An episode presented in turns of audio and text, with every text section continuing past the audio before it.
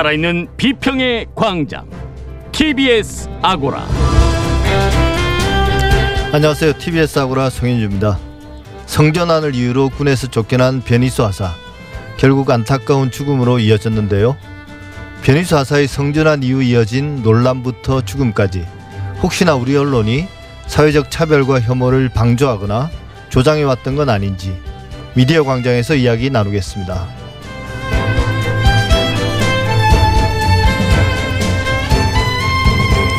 윤석열 검찰총장이 사퇴한 이후 정치인 윤석열에 대한 보도가 이어지고 있습니다. 야당 대표의 말처럼 별의 순간을 잡은 걸까요? 언론에게 그 정도 표현은 한참 부족했던 것 같습니다. 사퇴 후 이어진 티비에스와 우리 언론의 윤석열 보도, 티비에스 창에서 살펴보겠습니다. 티비에스 아고라 지금 시작합니다.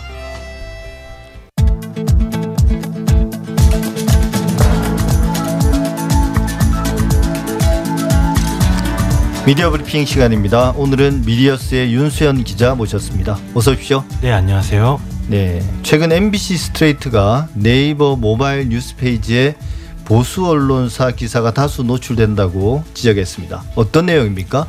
네, 엠비씨 스트레이트가 칠일 네이버 모바일 마이뉴스 페이지에 보수 성향의 언론사 기사가 다수 노출됐다는 조사 결과를 내놨습니다. 네이버는 알고리즘을 통해 뉴스를 자동 추천하고 있는데 그 알고리즘이 균형 있게 작동되지 않았다는 지적입니다. 구체적으로 스트레이트가 일월 팔일부터 이월 칠일까지 비로그인 상태에서 마이뉴스를 조사한 결과 기사가 가장 많이 노출된 언론사는 십오 점 육 퍼센트를 기록한 중앙일보였습니다. 이어서 연합뉴스 십삼 점 팔 퍼센트, 와이티엔 육 점 육 퍼센트, 조선일보 오 점 사 퍼센트, 한국경제신문 사 점 삼 퍼센트입니다. 마이뉴스에 노출된 전체 언론사를 성향별로 분류했을 때는 보수 언론 기사가 사십팔 퍼센트, 연합뉴스, 뉴스원, 뉴시스 같은 뉴스 통신사 삼 사가 이십사 점 사 퍼센트, 지상파를 비롯한 중도 언론이 이십삼 점 구 퍼센트, 진보 언론이 삼 점 육 퍼센트로 조사됐습니다. 비로그인 상태뿐 아니라 진보 성향 아이디와 보수 성향 아이디를 만들어 별도 분석을 진행했었는데 유사한 결과가 나왔습니다.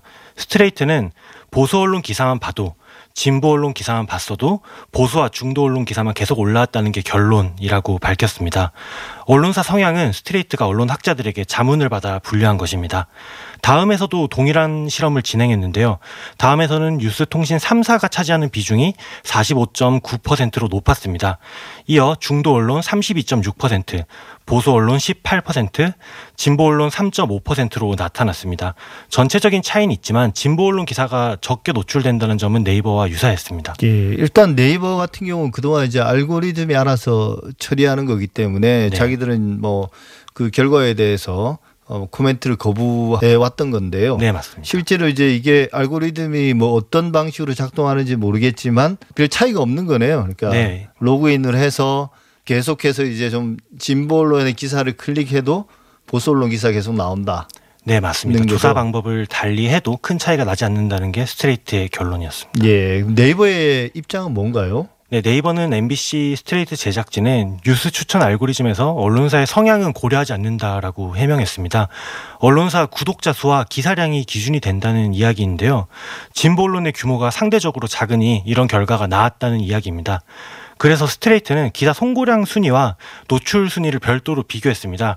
노출 일 위를 기록한 중앙일보의 기사 송고량 순위는 십삼 위였습니다. 예. 노출 사 위인 중앙 조선일보의 송고량은 십칠 위였지만 조선일보와 비슷한 양의 기사를 송고한 경향신문의 노출 순위는 십구 위였습니다. 예, 사실 뭐 송고량으로 치면 뉴스통신사들이 가장 많이 송고를 하겠죠. 네, 그렇죠. 어, 그런데 이제 중앙일보나 조선일보는 송고량이 많지 않음에도 불구하고 당연히 적을 수밖에 없는데 네. 그럼에도 불구하고 불구하고 노출 순위는 상당히 높은 걸로. 그러니까 뭔가 알고리즘이 우리가 예측할 수 있는 그런 뭔가는 아니라는 거네요. 네, 맞습니다. 예.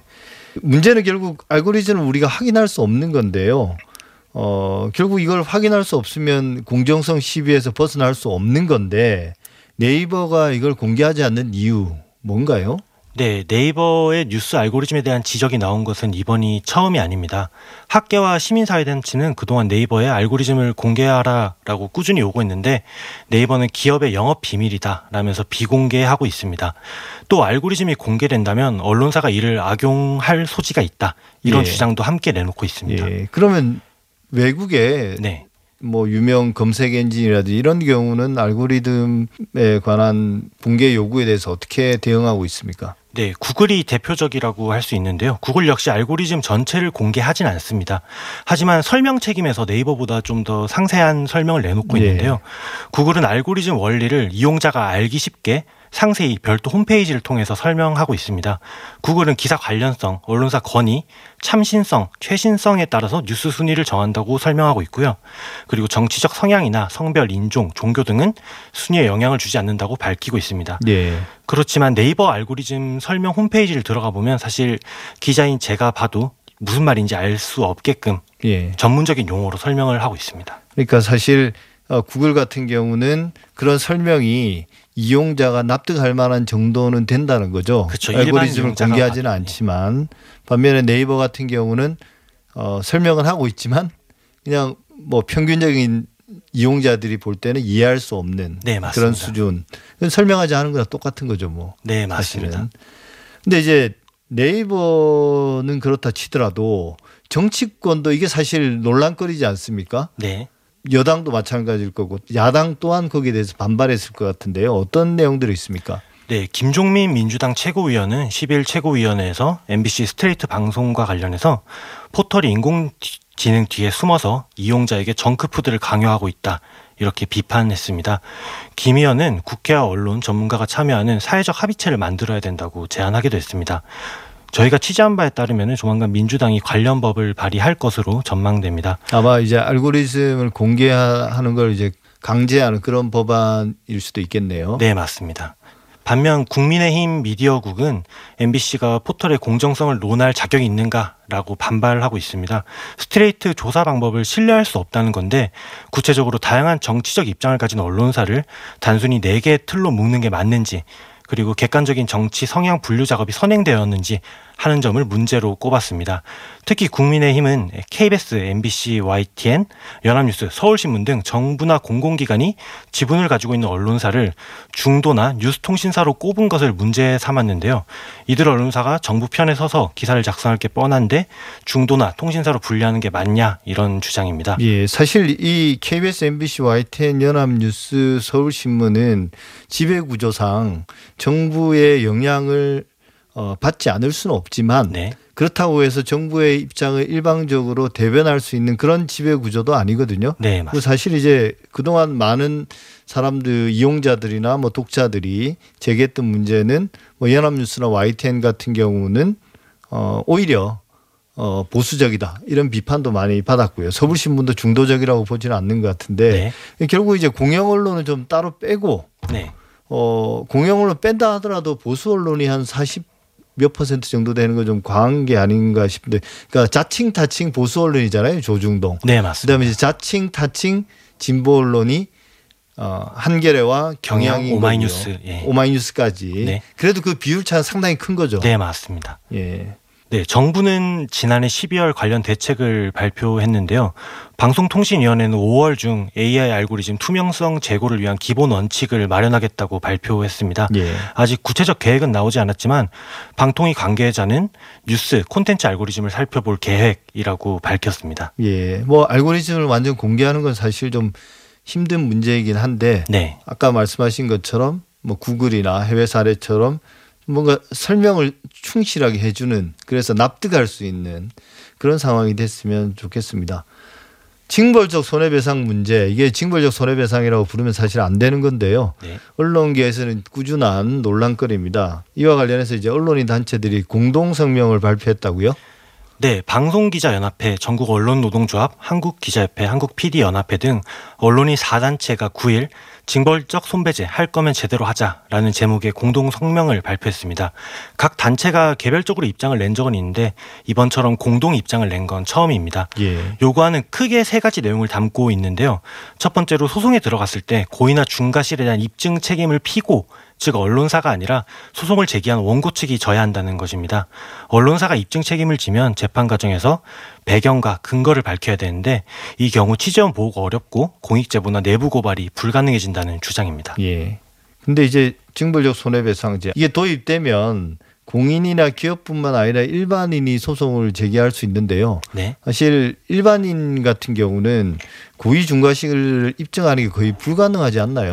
네, 맞습니다. 공인이나 기업의 경우 언론의 감시와 비판, 견제를 감수해야 할 의무가 있고 해명해야 할, 해명해야 할 책임이 있기도 합니다. 하지만 언론 보도로 피해를 입은 일반인이 고의 중과실을 입증하는 건 매우 어렵습니다. 그래서 이번 성명에 참여한 언론노조 관계자 이야기를 들어봤는데 공인기업인가 일반인의 입증 책임 과정을 달리하며 문제를 해결할 수 있다라고 주장하고 있습니다. 예, 이게 전형적으로 이제 미국에서 이렇게 하는 것이기도 합니다. 네. 즉 공인과 기업인은 스스로 입증 책임을 지게 하고 일반인 언론중재위원회 같은 기관에서 입증 책임에 대한 지원을 해주면 된다는 주장입니다. 예, 이건 이제 사실 판례가 쌓여야 좀 기준이 제대로 잡힐 것 같습니다. 형법상 명예훼손죄 폐지에 대한 요구도 있었다던데요. 아, 네, 맞습니다. 현재 명예훼손죄는 민법과 형법 모두에서 규율되고 있는데 징벌적 손해배상제를 도입하기 위해선 형법상 명예훼손죄를 폐지해야 한다는 주장입니다. 사단체는 명예훼손죄를 실효성 없는 형법에서 제외하고 민법에서 규율해야 한다라고 주장했습니다. 하지만 형법상 명예훼손죄를 폐지할 경우 언론보도 피해 구제가 제대로 이루어지지 않을 수 있다라는 문제점이 있습니다. 언론보도 피해 에 따른 위자료 인정액이 지나치게 낮게 형성됐기 때문인데요. 언론중재위원회 집계에 따르면 이천구 년부터 이천십팔 년까지 언론 관련 손해배상 인용액 중 오백만 원 이하인 경우가 전체 사건의 사십칠 점 사 퍼센트에 달한다고 합니다. 이와 관련해 사단체는 적정한 수준에서 산정한 위자료 기준을 적용해서 실효성을 강화하면 된다라고 반박했습니다. 예, 사실 이 명예훼손죄, 형법상 명예훼손죄에 대한 위헌 심판에서 최근에 이제 헌법재판소가 합헌 결정을 내리긴 했거든요. 네, 맞습니다. 그러면서 이제 민사상 피해 구조가 아직은 부족하다. 네. 그러니까 말씀하신 것처럼 사십칠 점 사 퍼센트에 달하는 그 손해배상액이 오백만 원 미만이라는 거잖아요. 네. 그거잖아요.